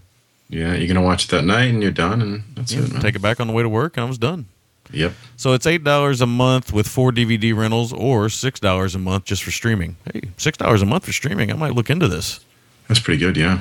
Yeah, it says I got fourteen thousand TV shows and movies. That's a big number. That is a big number. Hope they have a better seek and find mechanism than uh, Netflix does. Oh boy, because they do Yeah. not have a good one. Let me tell you. How much more time you got here, Will? Um, uh, I don't know. What do you think? Uh, we'll get a few more in here. Okay. Let me get these other ones here from uh, somebody else. Sammy, this is Thor, the God of Thunder. I'm just go. going to remind you that my new movie, Thor, The Dark World, is coming to your American town in just a few more weeks on October 28th. I know, Sammy, you love Thor. I know we had our differences with the first film, but we made up on Avengers, and I promise you that you're going to love Thor, The Dark World. Uh, just like everybody that, loves me, Thor. So I just wanted to call in and remind you to see Thor, The Dark World, or if not, I will come down to Louisville, Kentucky, and I will force you to watch it while I bash you in the skull with my hammer. And uh, want Okay, he got cut off there. Thor did. Thor needs to get a new uh, data plan or something here. It does, man. How dare you cut off Thor, the God of Thunder? I was just closing up my thoughts about seeing my new film, and I was going to suggest how I feel that this planet of yours is too hot. I'm putting. he got cut off again. I hope Thor isn't using Verizon Wireless like Justin is. that's right. let's, see what, let's see if Thor calls back. What is this hogwash? Silver and gold? You know, Sammy. Yeah, you're being punished. I'm gonna make that little bitch Cinemaster change his choice to Thor, and you have to watch my movie again. Oh, and then you no. go see Thor: The Dark World. Well. I'm leaving now. Yeah. Justin is uh, for those of you who don't know. Uh, well, that was Thor, but uh, for those of you who don't know, uh, Justin is going to be on the show sometime in the future. And one of his films, he's already selected, uh, or his film he selected, he's already he's made that choice. And uh, now, if Thor gets a hold of him, we're in deep shit. We are. Well, you're in deep shit. I, I actually like Thor, but that's Yeah. because I think the character sucks so hard that Well, yeah, yeah, no. I- pleasantly surprised. Again, I should al- I should always say that I don't like the film, I don't like the story, but I do think Hemsworth is like the perfect the perfect Oh. thing for that movie, and he's like MVT all day. Oh man, and the thing is, it, it's not just that he looks the part; he is the part. Like sometimes, like I can look the part, but just doesn't quite pull it off. Yeah. Because we'll, you know, we'll say things like, you know, he had a look, but blah blah blah. But no, he nails it. He totally nails it. And uh, Let me get this one Yeah. from uh, Demise. And yeah, I think Hemsworth. I think Hemsworth's going to be huge. I got to admit, I know this sounds crazy. I did not have any interest in this film before it came out, but I do want to see Rush. Oh, I I do not want to see it, but it's been getting insane reviews. I know, man, and and I'm hearing it's mostly because of the relationship, and I like both of those actors a lot. So Yeah. I, you know, I gotta, I gotta say, man, I, I, and I am the least knowledgeable person about Formula One racing that you will ever meet. Yep. So, but I still want to see it. So, I mean, I'm not going to rush out and see it. I don't rush out to see anything pun anymore. intended. yeah. Oh yeah. Here we go. Let's get this one here. Can I say Hi, since we're talking about comic? Oh, hang on. Uh, I just Okay, there you go. Sorry, I meant to say this last night to Wendy, and I didn't get a chance to. Again, double page spread, new episode. Yes. Sammy and I guest on. How happy I was to hear that Anthony Mackie uh, has secured the role of the Falcon, and it's going to be a juicy role in the new Avengers film. Yeah, it's good news. It's great news, man. And you know what drove it home was the fact that he had said, you know, being African American, he goes, I have sons, I have nephews. He goes, they're going to get to see me on the big screen as an African American hero in a film. It's really made me feel good. And, and you and I are big Anthony Mackie fans, and it's Yeah. nice to see um, him, him being able to cash in now. I hope they handle the character well. Is my only concern. Yeah, Talk I agree. it's a character. It's a tricky one. You think Captain America is a tricky character? The Falcon's just as tricky, and yeah, could be a disaster if they don't handle it correctly. So, my my son loves Falcon, by the way. That's cool. Man. I should have mentioned. I know you got you know your son loving Robin, which is kind of you know a little off the beaten path, but it is for sure. I'm hoping my son doesn't come to me one day and say, "Dad, I really want a Falcon shirt." I'm like, "Oh fuck, where am I going to find a Falcon shirt?" But I've went online. I almost bought William a '70s uh, Nightwing shirt, and, and he's got like a butterfly collar. It's like that's cool for me, but it's like a disco Nightwing shirt, and my Oh, kid's yeah. four, so Yeah, yeah, yeah. you know I can't really buy it. You know, when, Falcon, that's cool. When we were kids and they had underoos and stuff, uh, when I was kids with my brother, we had those superhero underwear. And oh yeah, well, I was Batman and he was Robin. He, he, my brother always loved Robin, but it's weird. Robin just kind of, as far as pop culture goes, he kind of became a, I don't know, almost a pun. Well, he did, but it's almost like Bucky, right? Yeah. But it's weird because I liked Bucky. I don't know, but I don't know. I think, um, yeah, it's very strange. But underoos, that's why green's still my favorite color because the Hulk and my green and purple underoos. Yeah, nice, nice. Yeah, To they this had, day. You had Marvel and DC with underoos. It was nice. Yeah, absolutely, man. I mean, I still have the picture of me for Christmas holding them up, like, look what I got, motherfuckers. yeah, yeah. We used to get to wear that stuff. We'd get to run outside and play in the front yard. We'd tie a towel around our neck, or we'd safety pin it if it was a smaller towel. Yeah. And so we had a cape, and then we had Yeah, the underoos shirt because you had an underwear type shirt you got with Yes. this this packet, and then we got to wear the underwear. Now we didn't have to wear pants outside. Now in today's society, you can't do that really because Oh, no. uh, people will think your parents are insane. Child Protective Services would be called, and but you know, back then that was our superhero costume. Yeah, yeah. Everybody ran around. You know, wasn't that big a deal. So yeah, crazy, hanging on trees and shit in my Batman underwear. amazing. Yeah. What's really amazing is I did that again just last night. Nice. All right. Let's get this one back. This one to my Miser. I think it's it's kind of funny that the last three times I've wanted to call you guys, I've wanted to talk about nature versus nurture, raising kids, how their inner chemistry has to balance with the way we raise them, and how they all end up so different, and then crimes and family, and hoping your kid turns out right, and rolling the dice. And I keep reminding myself, you're a movie show, movie show, movie show. But it's not complaints. I adore you guys. I love the stuff you talk about. I love how you reflect on your personal life. And and if I could spend an hour just talking about some of these side conversations, I would. But then you'd have to become a a Are You Serious slash GGTMC kind of show, and you know I don't think we need that. Without the But politics, yes. I love it. I love the way you guys do this. I love the way your introspection just goes anywhere, or extrospection. Anyway, Yes. uh, talk to you later. Bye. Well, yeah. I mean, you guys are you guys that listen to us and have listened to us for a long time. You've listened to us change. When we started the show, neither one of us had a child yet, a physical right. child. Will had one on the way. Yeah. Um, so you guys have listened to us change. Um, you've probably heard me say things that were a bit crass, which nowadays I would never say. It's pretty crazy how it changes you and what it does to you. And Yeah, it's, it's I it has come a long way. yeah, I expect that uh, there'll be more change to come. Let me tell you. Yeah, for real. All right, let me get uh, let's get uh, one from Paul here, and then we'll call it a night. A little raffife. Hi guys, it's Paul here from Manchester. Just wanted to say, um, still really enjoying the show. It's ju- you have absolutely brought it over the last couple of months. I think this is, if you don't mind me saying, like the best run you've been on in terms of films you've reviewed. You've done like Rumblefish, Ghosts of Civil Dead, Purple Rain, Brood, Yeah. you know, Django Unchained, um, Kickboxer.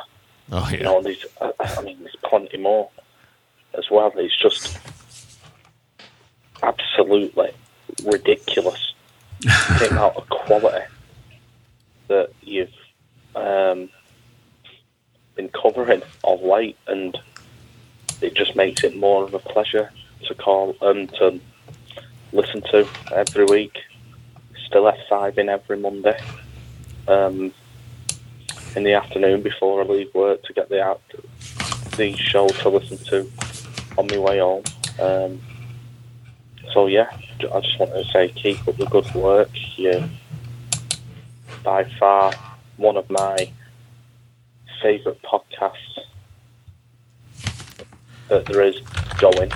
Um, in terms of covering such a broad spectrum of films, is not as um, well. uh, There isn't anybody but anyone better, really, at all. You just, I, don't really think you guys realise how good you are at what you do,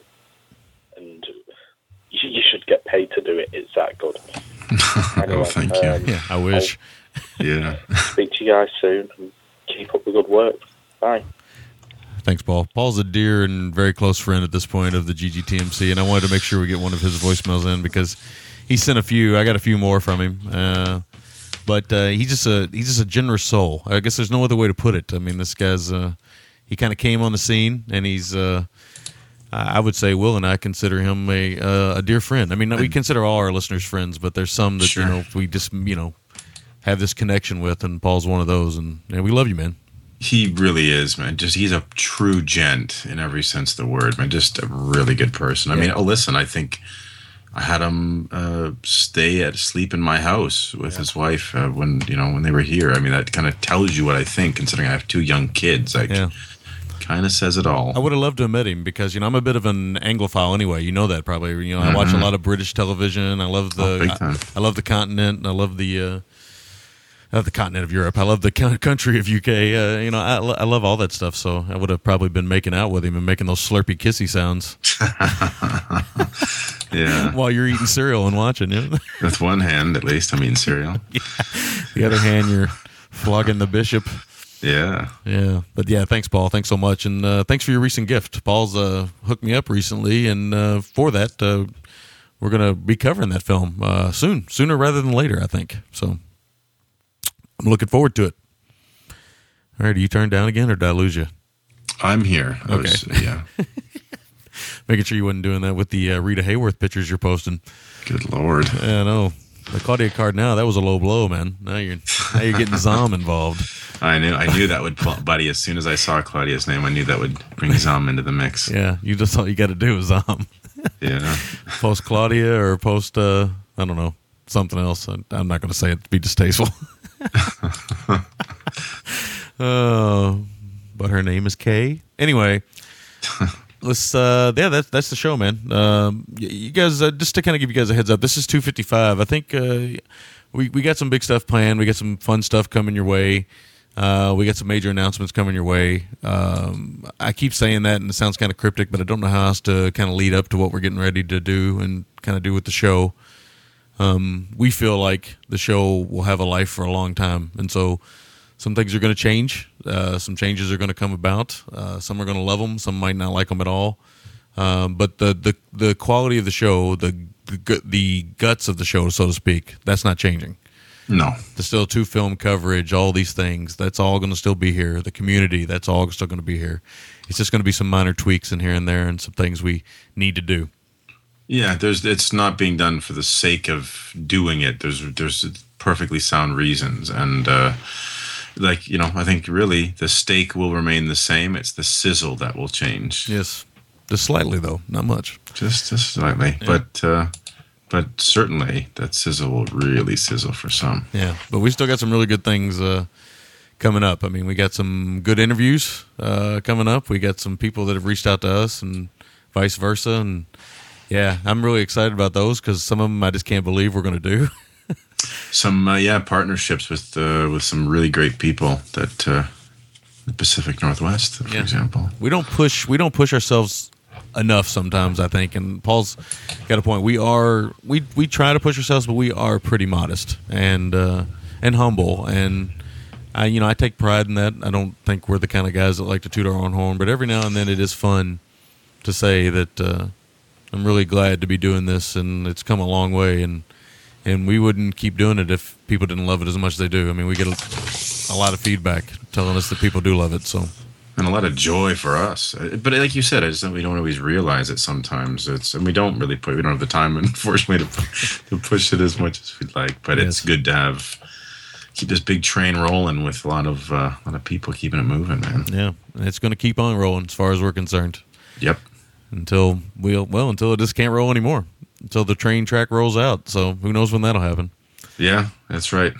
But it's, and and but you needn't worry. It, Yeah, it's y- years. Like I said, I we've made plans for when I die, and I guess with God forbid anything happens to Sammy, we're going to keep this thing going. So Well, that's that's the that's the whole point in fostering a community. I mean, we you know we want this thing to live forever because the love of cinema that has created this saying of GGTMC type films and things like that.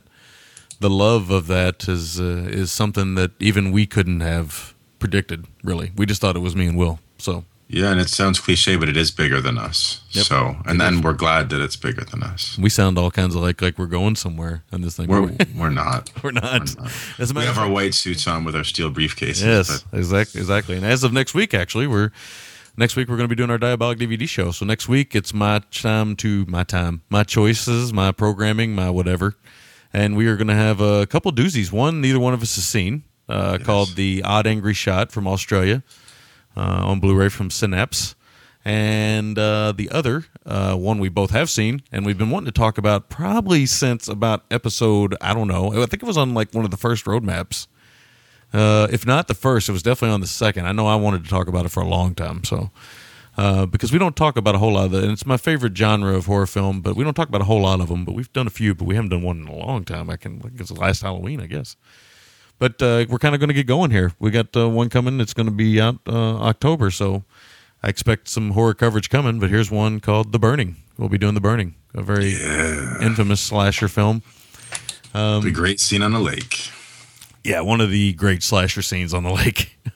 maybe one of maybe out of all the slasher kills, maybe that's a top five. It's kind of hard to argue with that. I think. Yeah, it is pretty outstanding. But we'll know. We'll see. We're going to go back and revisit it on the uh, Scream Factory Blue, so that's going to be fun. So, looking forward to talking about it. Looking forward to Halloween. Looking forward to a lot of stuff that's going to be going on. The fall is always a great time for movies, for cinema, uh, for cardigans. For me to say, I should have said movies for cinema for film, which is all the same thing, like a dumbass. But anyway, but it's not the same thing. I guess not. But you know, it is what it is. Can But- I say two things? Sure.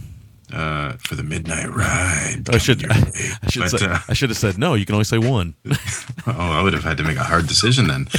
This came up organically in a conversation with someone. I'm curious to get your opinion. Anyone who wants to f- feedback this in the group, feel free to do so. Um, Michael J. Fox. Um, I would never say he's my favorite, but I had said someone had something, but he's got a new show or something coming. I said, you know, I said I may not love Michael J. Fox, but I'd be hard pressed to find someone that says I fucking hate Michael J. Fox.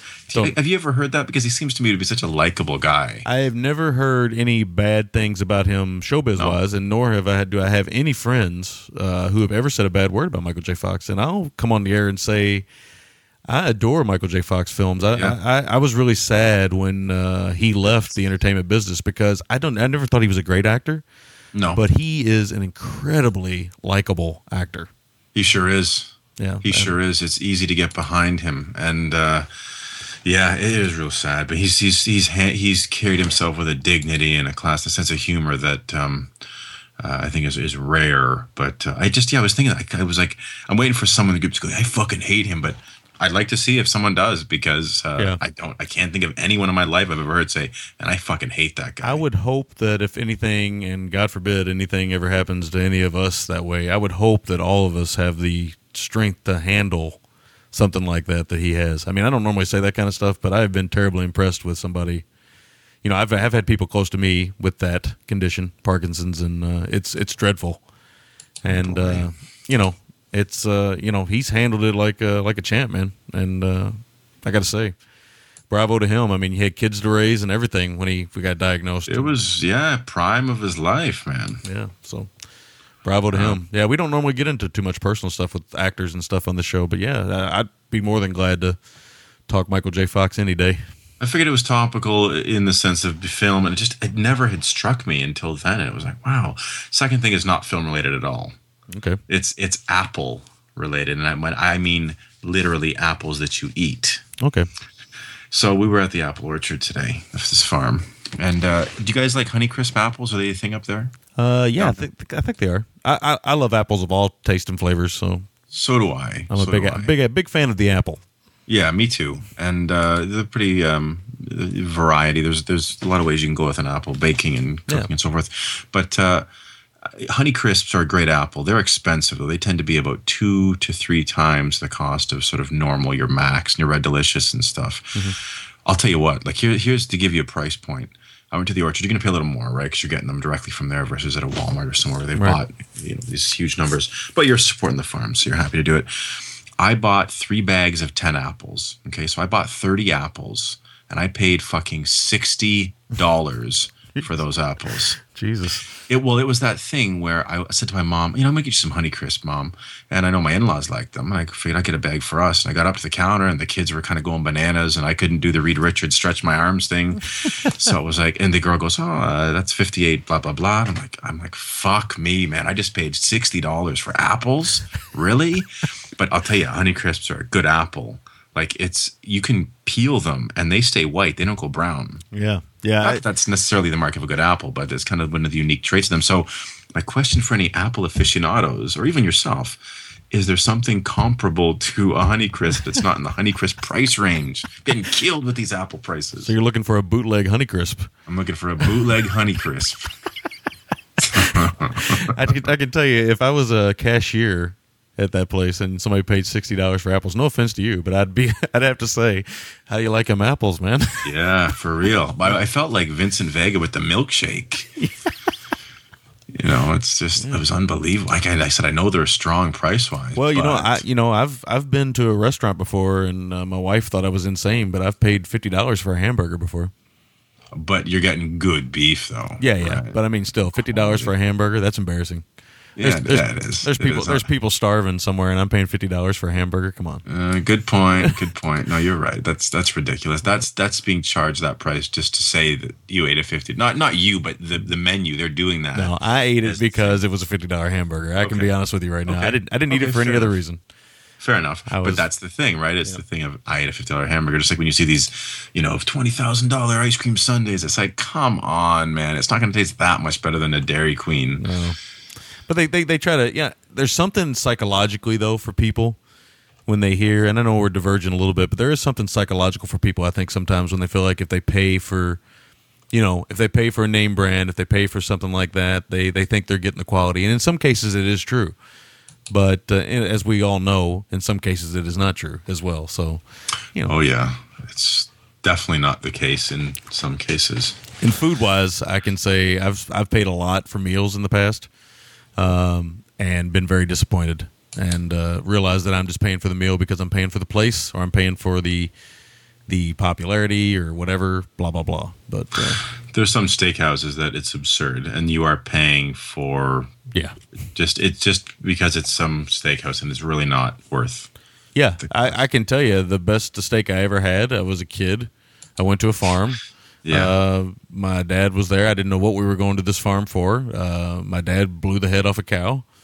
Uh, I know this might be hard for some of our vegetarian listeners to listen to, but this is the truth. Uh, you know, he shot the cow. Uh, we spent the next six or seven or eight hours, I can't remember, uh, dissecting and cutting all this cow meat up. Oh yeah, yeah. It'll we- last you a while though. Yeah, we came home uh, with those uh, steaks, threw those, you know, threw four steaks on immediately, put the rest in the freezer. But man, those steaks, those first four, oh, forget about Mm. it. If you're a meat lover, man, fresh steak is It's out of sight. it's unbelievable. So Yeah, No, it, you're right. Uh, you know, we've done that thing where you buy half a cow or whatever. It's just you put it in the freezer. It's you know, it's you get a good butcher, and it's a good thing to do. Absolutely. And but I gotta say, man, I've I've seen I've said to you, before, I prefer sometimes a good pork chop on the barbecue to a steak. No, no, no. I, I love a good pork chop. I love too. a good pork chop, man. Seasoned right. The truth, the truth of the matter is, if it's meat, I'm going to eat it. Yeah, yeah. and I've sat down with you at a Greek restaurant with a plate full of meat, and I know you're, Oh, yeah. and I know you're going to throw down as well. So, Oh fuck! And then a Cuban cigar, man. oh god, Oh Uh, boy, Then I was squeezing a Cuban cigar. man, you were yellow and sweating. You went into the washroom, man. Man. Shit. Jesus. I just told that story, I think, to Paul or someone when uh, when they were here. I was like, man, I took him to get some Greek food. He ate some flaming cheese and a lot of souvlaki, and he just then a Cuban cigar. I think I put him over the top. Maybe he had to get off that patio pretty fucking quick. Oh man, I had the meat sweats, the fucking oh. It was so bad, Oh, but it was one of those things. It was one of those things, though, that as soon as I was done, I felt like a thousand percent better. like a million bucks. I was like, "Fuck, that was great." You felt the way you should feel after eating flaming cheese, having a plate of, you know, grilled chicken meat and a Cuban cigar. That's how you should feel. Not like you got the meat sweats and the shits and right after I was done, I was like, "Whoopa!" Jesus. Yeah, that's right, man. Uh, Oh, good boy. times. That's why you guys should definitely come and see us sometimes at uh, some of these get-togethers because those are the type of stories that go around. Yeah, that's right, man. But yeah, we're looking for a bootleg apple, so everybody let us know. Yeah, the bootleg honey crisp. We're on the lookout, guys.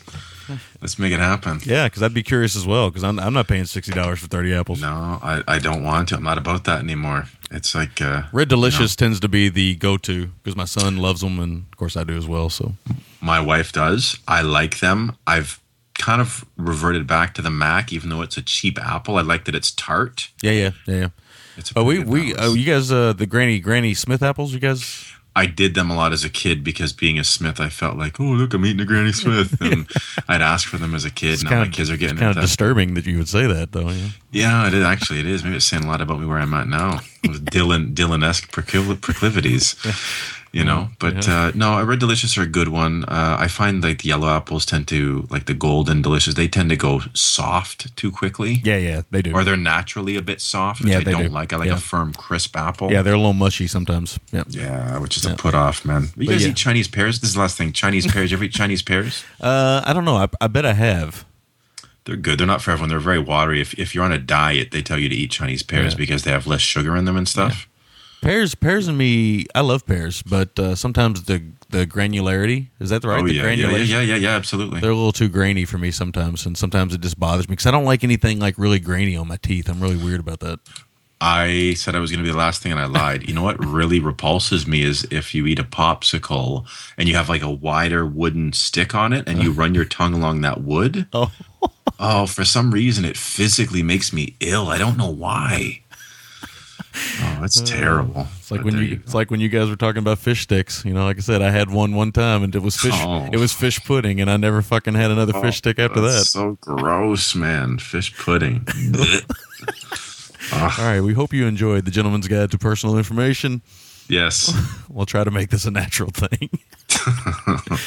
All right, I don't have anything else. Uh, we don't have time for pleasantry stuff. It's late at night, but uh, oddly enough, Will and I are going to get more sleep tonight than we normally get. So, Yeah, but not by much, but every little bit counts. Yep. so with that, we will say, uh, yeah, adios. Adios. Thanks for listening. You can find the gentleman at ggtmc.com. You can call the gentleman at 206 666 5207. And you can email the gentleman at midnitecinema at gmail.com.